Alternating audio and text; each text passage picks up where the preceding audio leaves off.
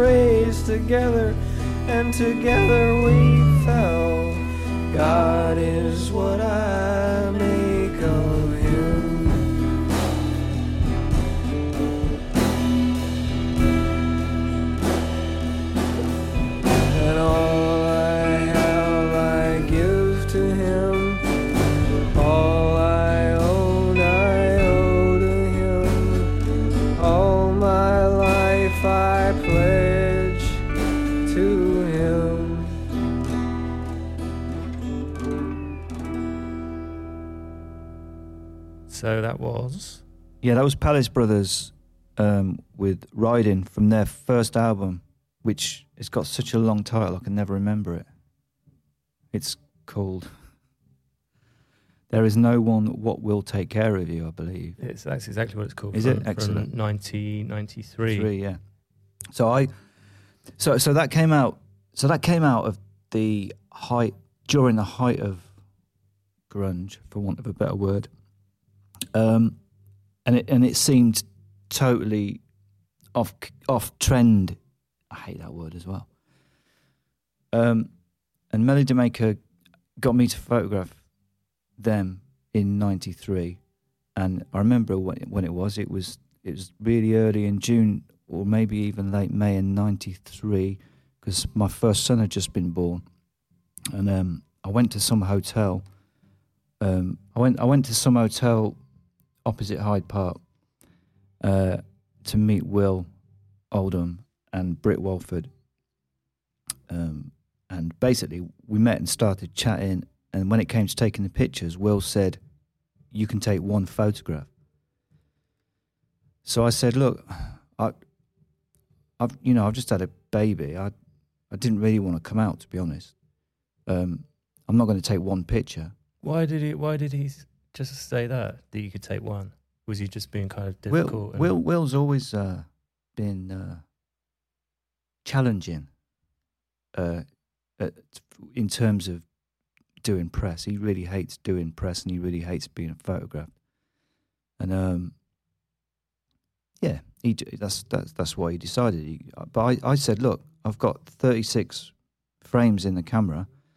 How about if I just put the camera on the table and don't look through it or don't move it apart from focusing and just keep my button on the shutter because it had a motor wind. And then that'll be it. And that, he liked that, so we did that. And and we we actually became great friends. Well, you did the the album cover for Master and Everyone, Yeah, which is just a straight up portrait of his face. So, that was that was also taken in the hotel opposite Hyde Park. Yeah. so he must have been into you. in Well, uh, eventually. yeah, we no, I mean straight straight off. I think he just liked my attitude, um, and you know, kind of working with him at his parameters, but not, if you know what I mean. Yeah, We- which you must have had to do a lot of that. yeah. I mean, most of the people I work with on a regular basis hate being photographed, so I, I, I think I must, I must make it relatively easy for them. I mean, I, I you know, I hate being photographed. I know, you know, it's just, it's kind of nonsense, necessary thing. Um, so I, I just try and have fun with it, you know. Your your work is always incredibly artistic, though. I I, I think, That's nice of you to say. and um, it's almost it's next level photography. I, I, Okay. You know, you you add you add your own kind of yeah, because what's the point? to it. What's the point of not doing that? Yeah, I think a lot of people don't do that though, which is, makes for mediocre mean- kind of. I, I, I, tr- I, I, I make. I- I've always made things kind of difficult for myself. Um, I've I've never really, you know, when when people have told me what is and what isn't possible, I I want it I want it proved. So I'll, I'll, you know, I'll go to extreme lengths to achieve the right thing. Um, you know, I've always printed my own pictures, color and and and, and from 1997, my own black and white, uh, my own color pictures as well as black and white. Um, and I, ne- I, never felt that. I, I always thought, in order f- for me to call the picture mine, I had to take it, process the film, print the picture, you know, everything. And now I don't. I think you know that that takes a certain type of anally retentive person to, to do that. And I, and I think you know the the fact that I I do everything myself m- makes the pictures look the way they do because I also don't necessarily adhere to uh, correct procedures. You know, Yeah, so there are no rules, and you know I can you know nothing would stop. I'd, I'd try and take a picture anywhere under any lighting conditions. You know, nothing's impossible. I know that. So you, do you did you kind of find your style by just making mistakes um, in your darkroom? More, more or less, yeah. I mean, I, there, there was some. I had some benchmarks. Like I really liked the photography of Don McCullin, and So the the war war photography. war photography, yeah, and and Bill Brandt, who was a sort of social photographer. But but their their work their work was very stark and black and white. Mm. I suppose I suppose Anton Corbijn took a lot of their influence, and and I mean, seeing Anton for me, seeing Anton Corbijn's pictures on records. I mean, I always thought the pictures he took for U2 and that I thought thought they looked the pictures were great. Um, and I and I thought, well, I you know, it's possible to be a music photographer. You know, so that's what I decided I'd try and do, and I got some lucky breaks and did it. But yeah, I'm, I'm incredibly tenacious. Um, as is our next victim, and our next victim is Liam Hayes. Liam Hayes um, has been making music for a very long time. I first became aware of him in uh, 1994 when he released Three Quarters Blind Eyes as Plush. One,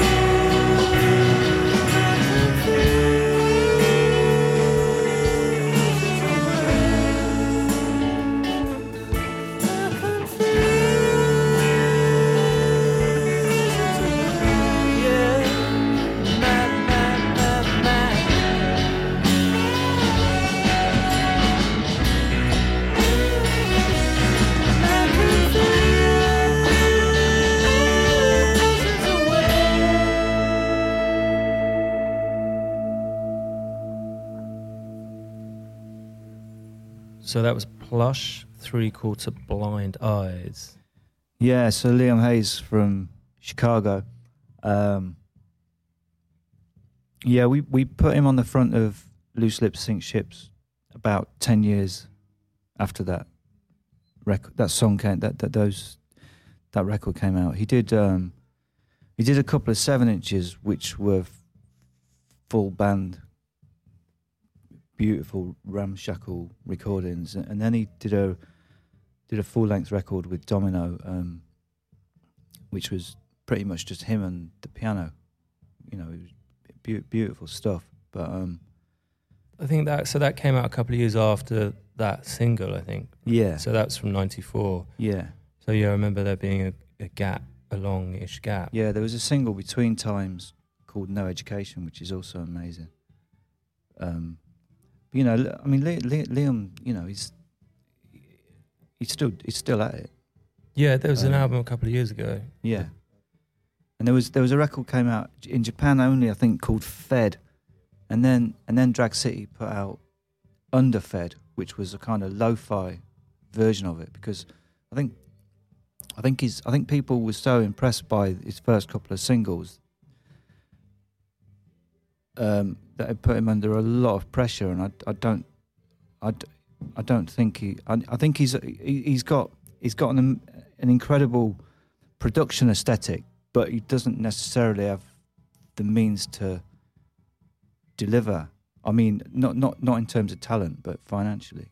Yeah, You know, I mean, what what he probably really would like to make a record at Abbey Road with George Martin. But is George Martin dead? He is dead now. Oh yeah. La- did he die last That's year? never going to happen, is it? No, that won't happen. Oh. Anyway, let's go back to Chicago with Girls Against Boys Ooh. in Like Flynn.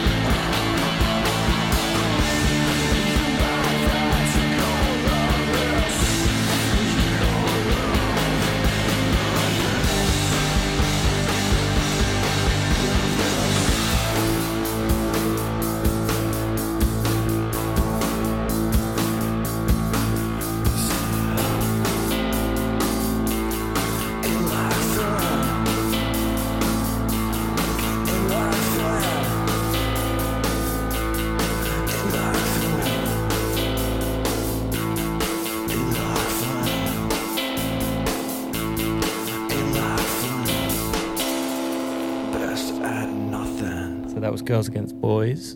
in Like Flynn. Um, so around, I don't know, towards the end of 1993. I mean, we, we used I used to go to America all the time for Melody Maker, and um, we used to do these little week long trips where we go and do a load of different people. And one one of the trips uh, included doing Helmet and Girls Against Boys and Tar, I think, in New York. Um, and then and that's the first time I saw Girls Against Boys, and they were amazing, as you could tell from that track. Um, and, th- and then dur- during one of those trips, we also went to Chicago, which is where I first met Mule, um, who were recording with Steve Albini. And this track called Ass is from the record they were making when we first met.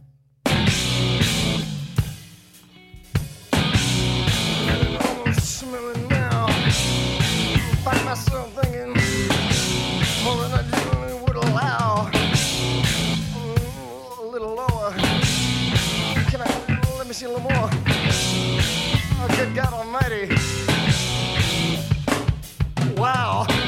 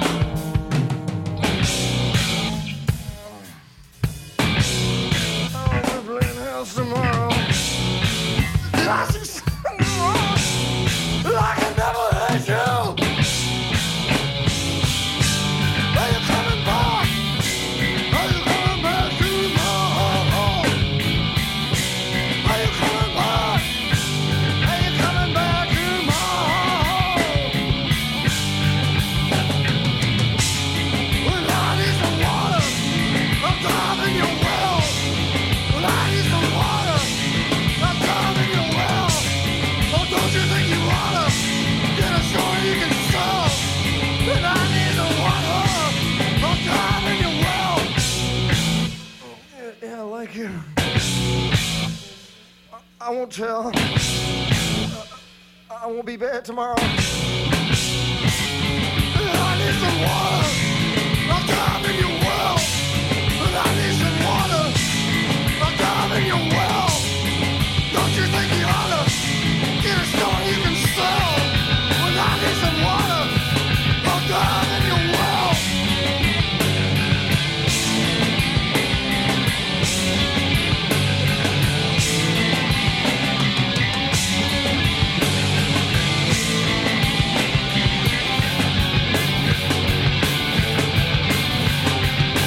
So that was it was an Albini's recording. Yeah, although I think it was kind of veiled. I, I, I, I don't know what the score was.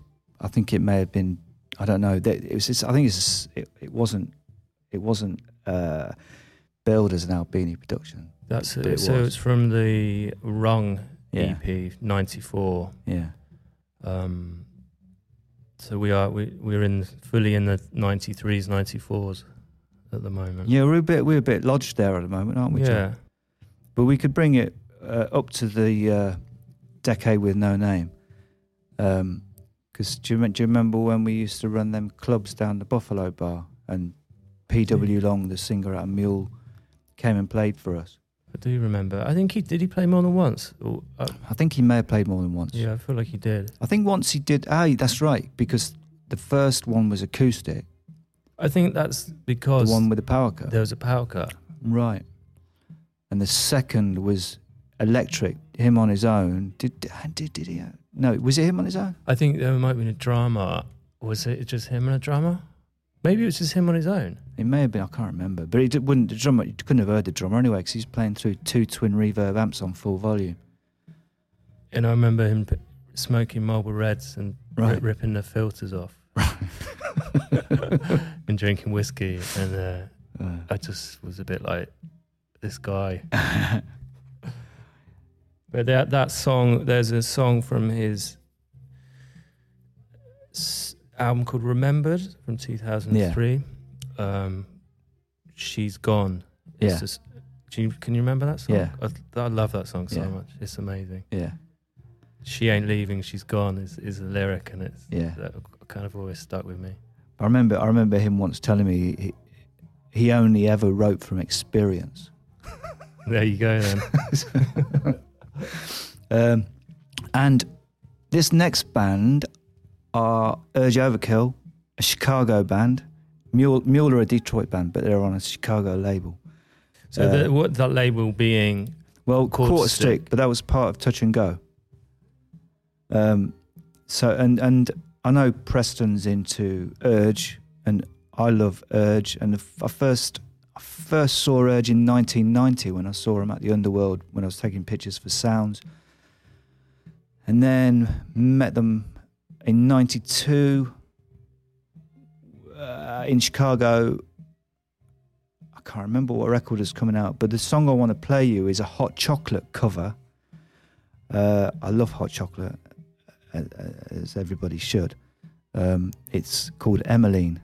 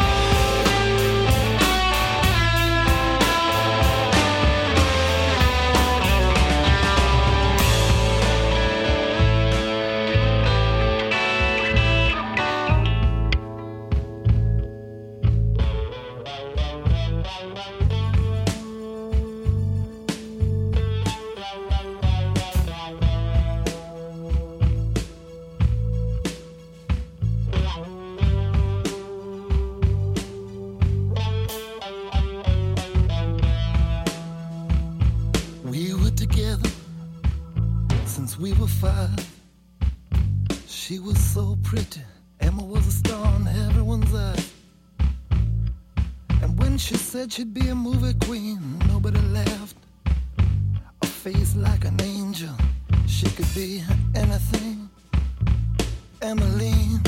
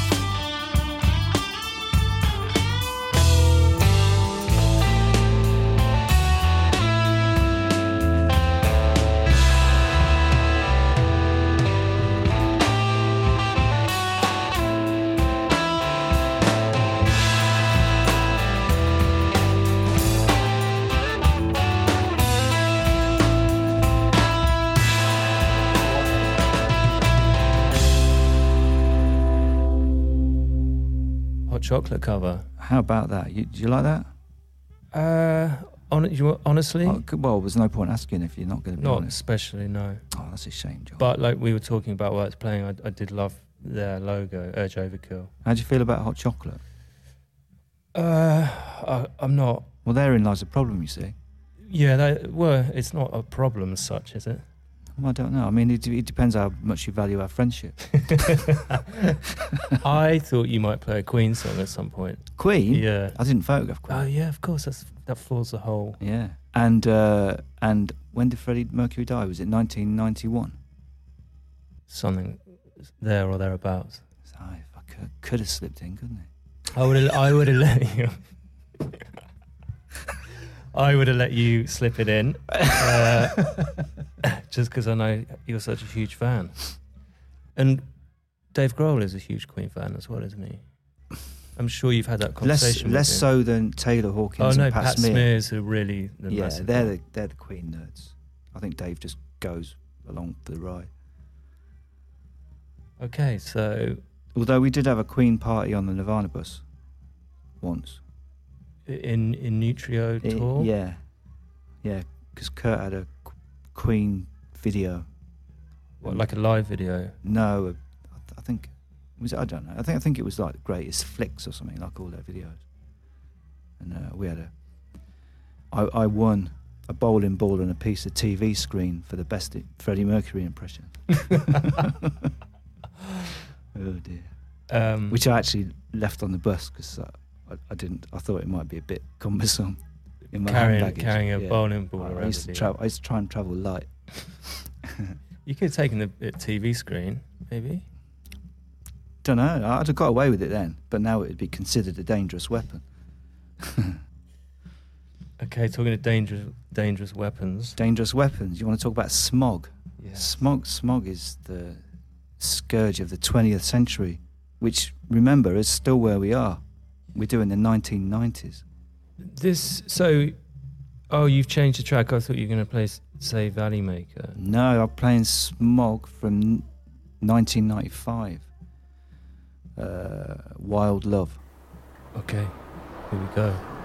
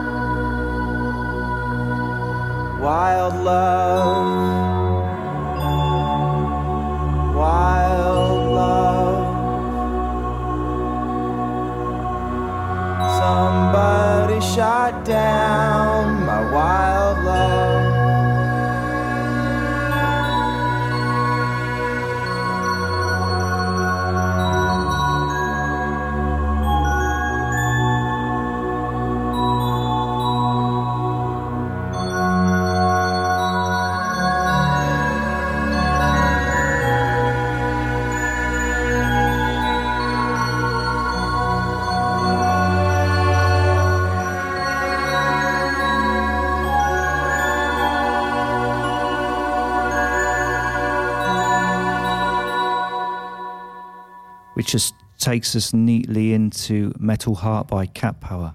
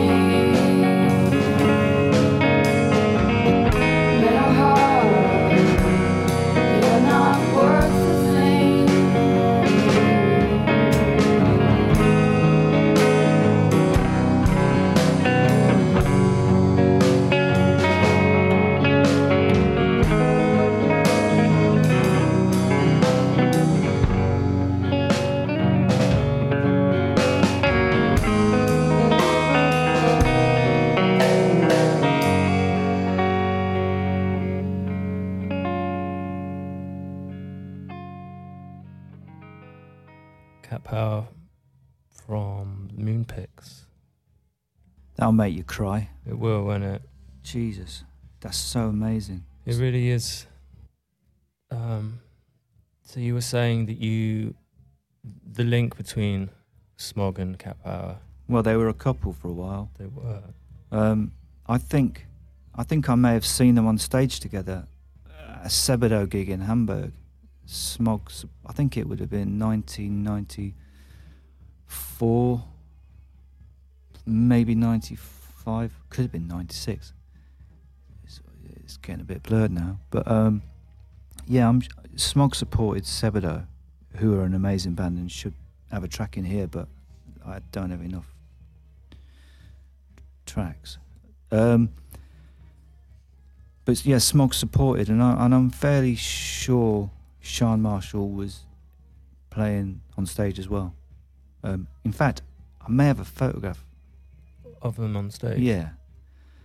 In fact, yeah, I should try and remember to dig that out. Will you remind me? I will remind you. Thanks. And um, if you you photographer, photo- Photographied. I don't know what's wrong with me today. Don't worry about it. Chan Yeah. a few times, right? Quite a lot, yeah. Yeah. Yeah. Um, And Bill. Never together though, except Except this one, One miss, time in Hamburg. photo, maybe. which we're gonna dig out, maybe. okay, so where do you where do you want to take us? Don't know, I've lost forgotten. Ah. Yeah, let's let's let's take it back to 1991 uh, and play Mercury Rev, a, a band that have played a key role in my life. Um, yeah, I, I built up a good friendship with Mercury Rev, and one of the greatest joys of my career was when they came back with deserter songs because I think a lot of people had written them off and then they just came on back. They and that album's insanely good, It's isn't it? unbelievably good, yeah. But I want to play a song from their first album called Coney Island Cyclone.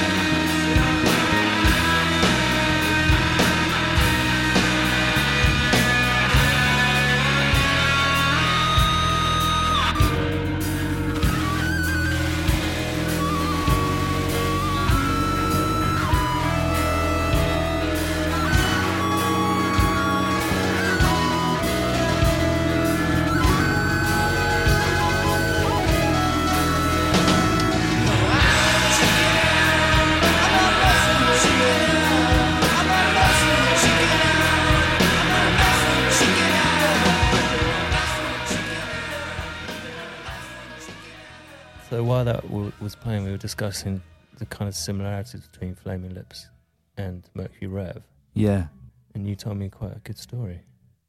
Well, John, Jonathan and Dave Fridmann were in Flaming Lips.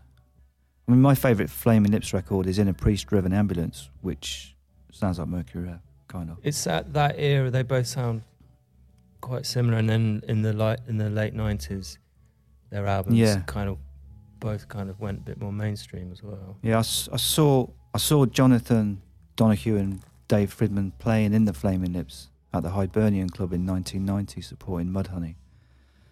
And then, I mean, when when they both when they both kind of broke through with art grunge in the late 90s. Ooh, art grunge. art grunge.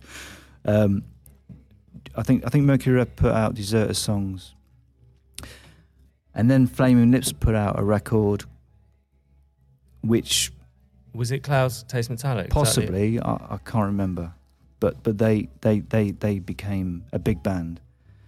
It was Flaming Lips used to be a guitar rock band, and in my opinion, they weren't a great live guitar rock band. And I think maybe they came to that conclusion and got more experimental with the live delivery. And when they did that, that's when they started to become really popular. Um, but I photographed, well, I photographed Mercury Rev for the front of the NME around the time of Desert Songs. Um, and then I photographed Flaming Lips shortly afterwards uh, in a studio in London. And Wayne Coyne pulled out a picture of Mercury Rev that I'd taken, a panoramic one in front of some mountains in Wales, and said, just don't make us look like that. Oh dear. Did you? No, they couldn't look as good as that. Uh, Okay. So let's go somewhere. okay, so we're we're in we're in art grunge land now, right? So we just we just played uh, Mercury Rev, uh, and now we're gonna play Pavement, um, who are kind of art grunge. This came out in 1992. It's called Summer Babe from the Slanted and Enchanted album.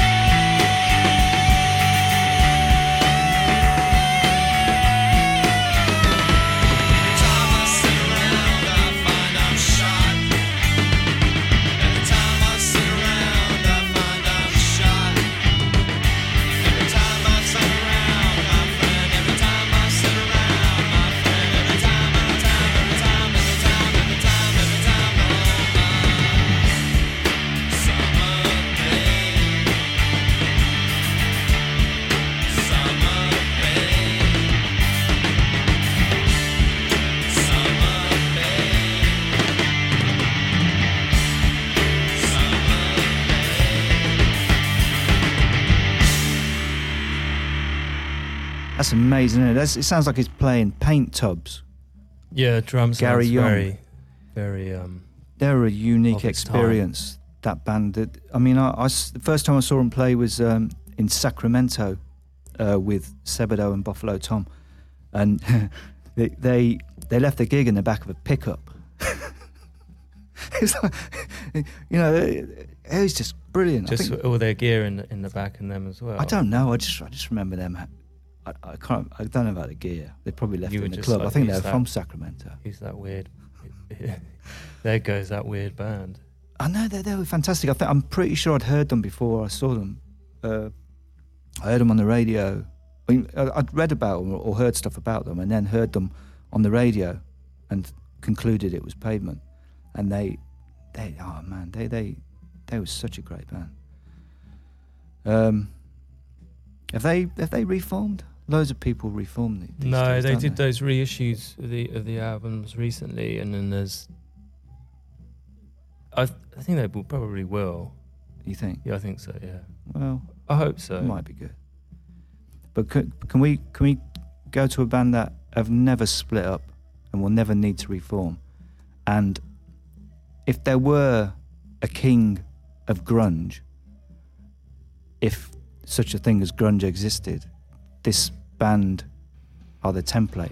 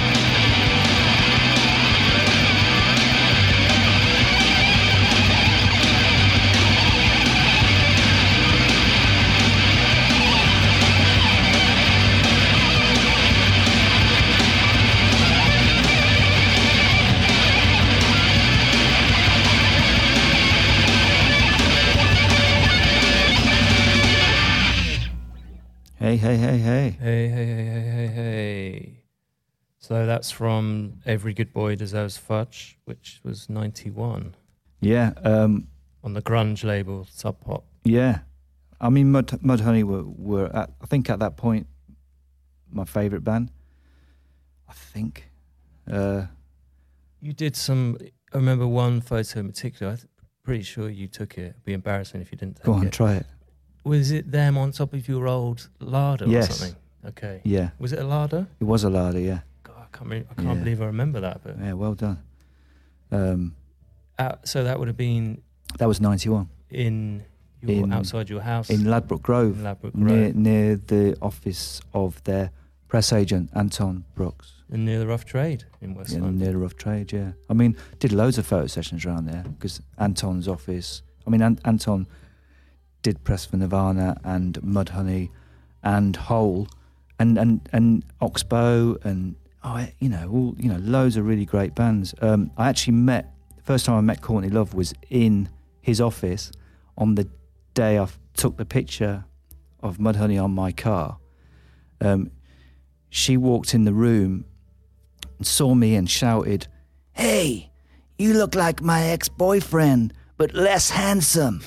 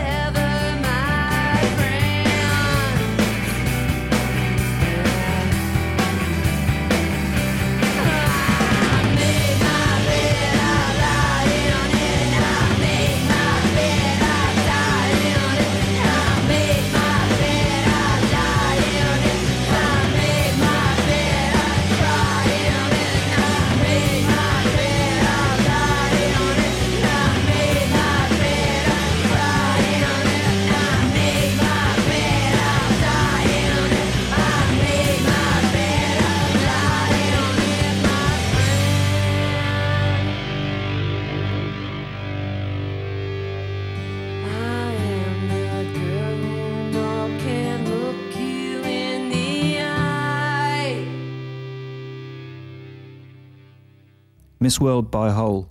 Um, I love that song so much. It's got such a beautiful melody. That whole album is full of those kind of melodies as well. I, I was It's in, it's an incredible record. Um, I was in uh, Detroit the day that record came out. I think it was the day that record came out, or certainly the week that record came When's out. When's that from? 90, 94, 94. April 94. Um, I was. It came out just after. It came. It, it's as far as I, rem, I remember. I remember it coming out. Kurt killing himself the day it came out, or you know, certainly, certainly around there. I mean, Yeah, I think it was the week Yeah. after. release a record called "Live Through This," and then your husband commits suicide. Yeah.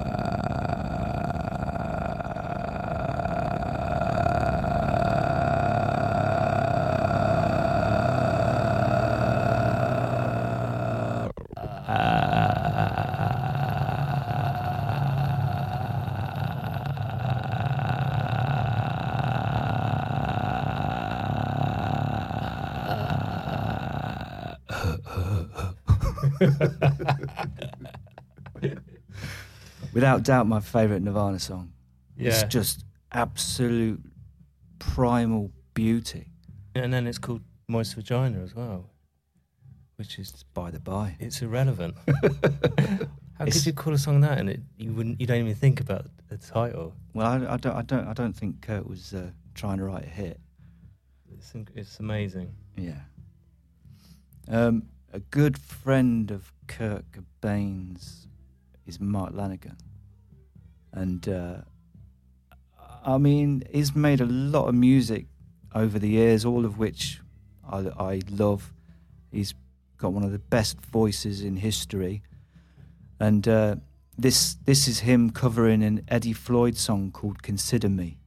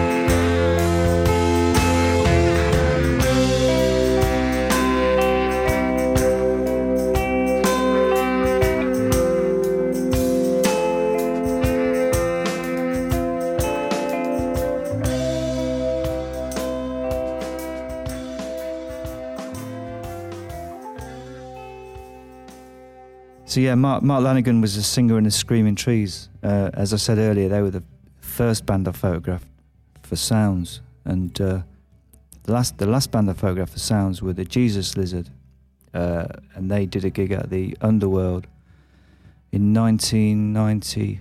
God, early 1991, when Goat came out, and uh, yeah, those pictures never got printed because Sounds was closed down that week.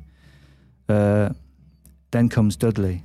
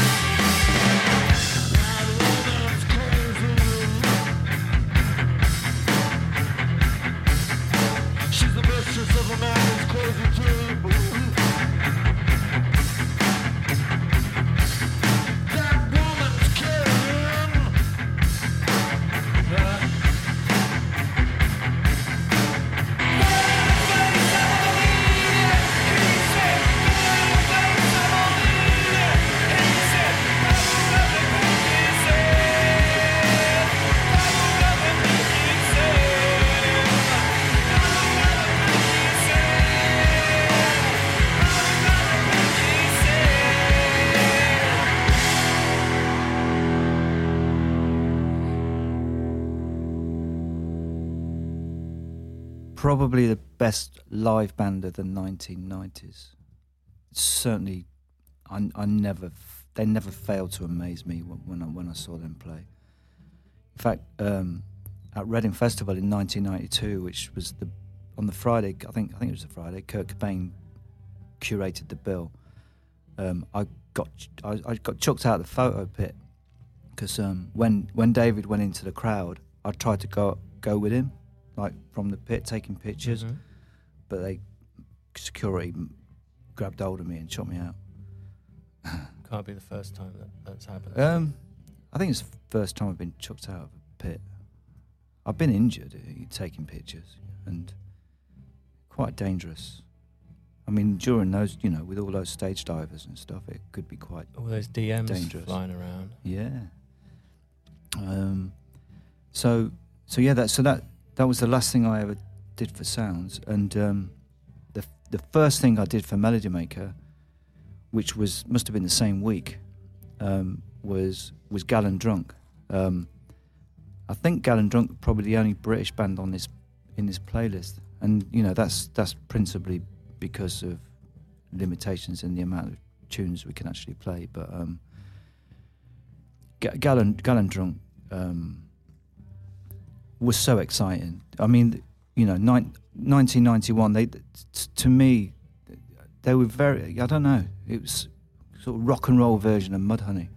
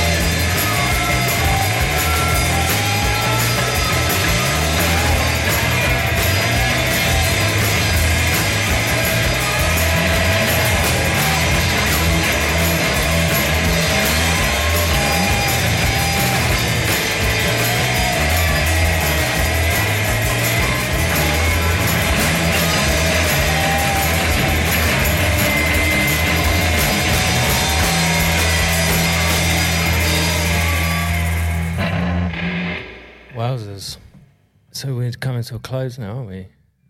Yeah, it's a drag, isn't it? It is. But we- we should do another part, What, part two? part two. Have we worked out a term for the the Redux. 2000s yet? No, that could be your homework. My homework? Yeah. Yeah, but I've been trying for 16 years and I've come up with nothing. We've got a purpose, a, a real purpose to come to, you know, to What, is, find. that, is one. that my new goal in life? Well, yeah, I think it should be f- until until we Until this uh, time next week? Yeah. Can you do that? You got any I'll, I'll jobs get, on? I'll get some people on it. Um, so let's. What's what's your your fa- your fondest memory of your career Um, so far? Obviously, because you're still alive and kicking. oh, there's loads. I mean, I used to have some really nice nights out with David Yow. Um, drinking. Before he stopped. Well, I, I. I, I, I think he. Uh, I don't think he. I don't think he ever stopped permanently. I'm I'm, I haven't spoken to him for a while, but I, I think he partakes in your glass of red wine now. He definitely was not drinking that that time we went for a drink with him because he drank Kaliber. Well, that's right. Yeah. Um, no, he, he. You know, he he tried. I think under duress to stop drinking. Um, and you know that that Kaliber period, um, when he was playing with the Melvins, um, he was. You know, he's he's he's good fun. He's great fun whether he's had a drink or not. I just I just think he needs a drink to suffer everyone he has to talk to. He's he's he's acting That's now. why he was happy to hang out with me. He was always drunk. He's acting as well now. Well, he has been for a while. yeah, he's he? been doing that a while. Yeah. Uh, have you seen that? He's in a film with Gibby from the Butthole Surfers. Yeah, I saw a, I saw it? trailer. Yeah, Looks interesting. yeah. Um, Yeah. So, and what's your kind of your the opposite? Your kind of lowest ebb. Oh Jesus, John! I mean, obviously when um, Kurt died, you know, I mean, I, I thought, well, it's just the most, one of the most depressing things that ever happened. And I mean, you know, that was, that was pretty closely followed by an equally as devastating when uh, Kristen from Hole died. You know, fairly soon after each other and um, intrinsically linked. Um, yeah, they're, they're my lowest points without question. It's easier to identify them than the, Than the, the best moments because there are numerous best moments. okay. What's what are you going to leave us with until this time next week? Until this time next week, I'm going to leave you with uh, Stagger Lee by Nick Cave and the Bad Seeds from the album Murder Ballads.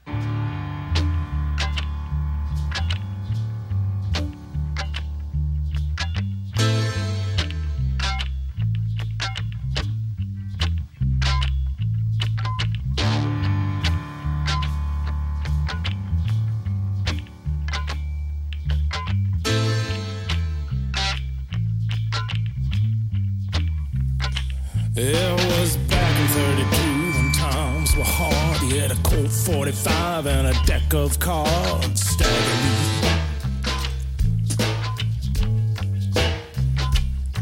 He wore rat drawn shoes and an old Stetson hat. Had a 2840, had payments on that.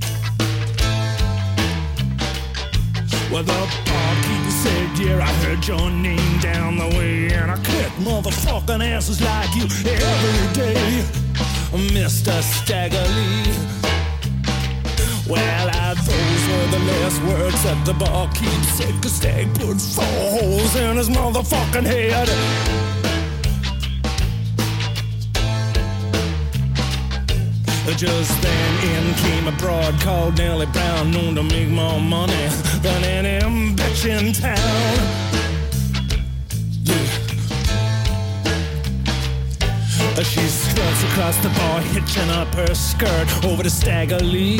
She's starting to flirt. Oh, Stagger Lee.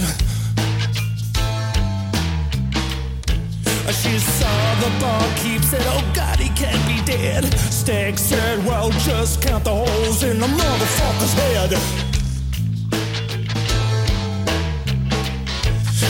Ain't look like you're scored in quite a time when I come to my bed. It won't cost you a dime, Mr. Stagger Lee.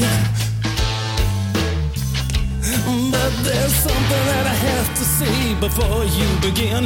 You have to be gone before my man Billy Dilly comes in. Mr. Stagger Lee. Till Billy Dilly comes until time comes to pass. And furthermore, fuck Billy Dilly in his motherfucking ass, said Stagger Lee. I'm a bad motherfucker, don't you know? And I'll crawl over 50 good pussies just to get to one fat boy's asshole.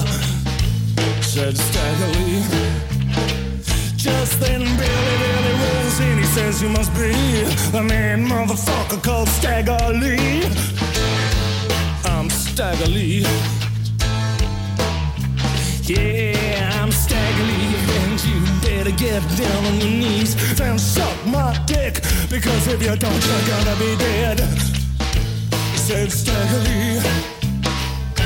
Oh, well, Billy Dilly dropped down and slobbered on his head, and Stig filled him full of lead.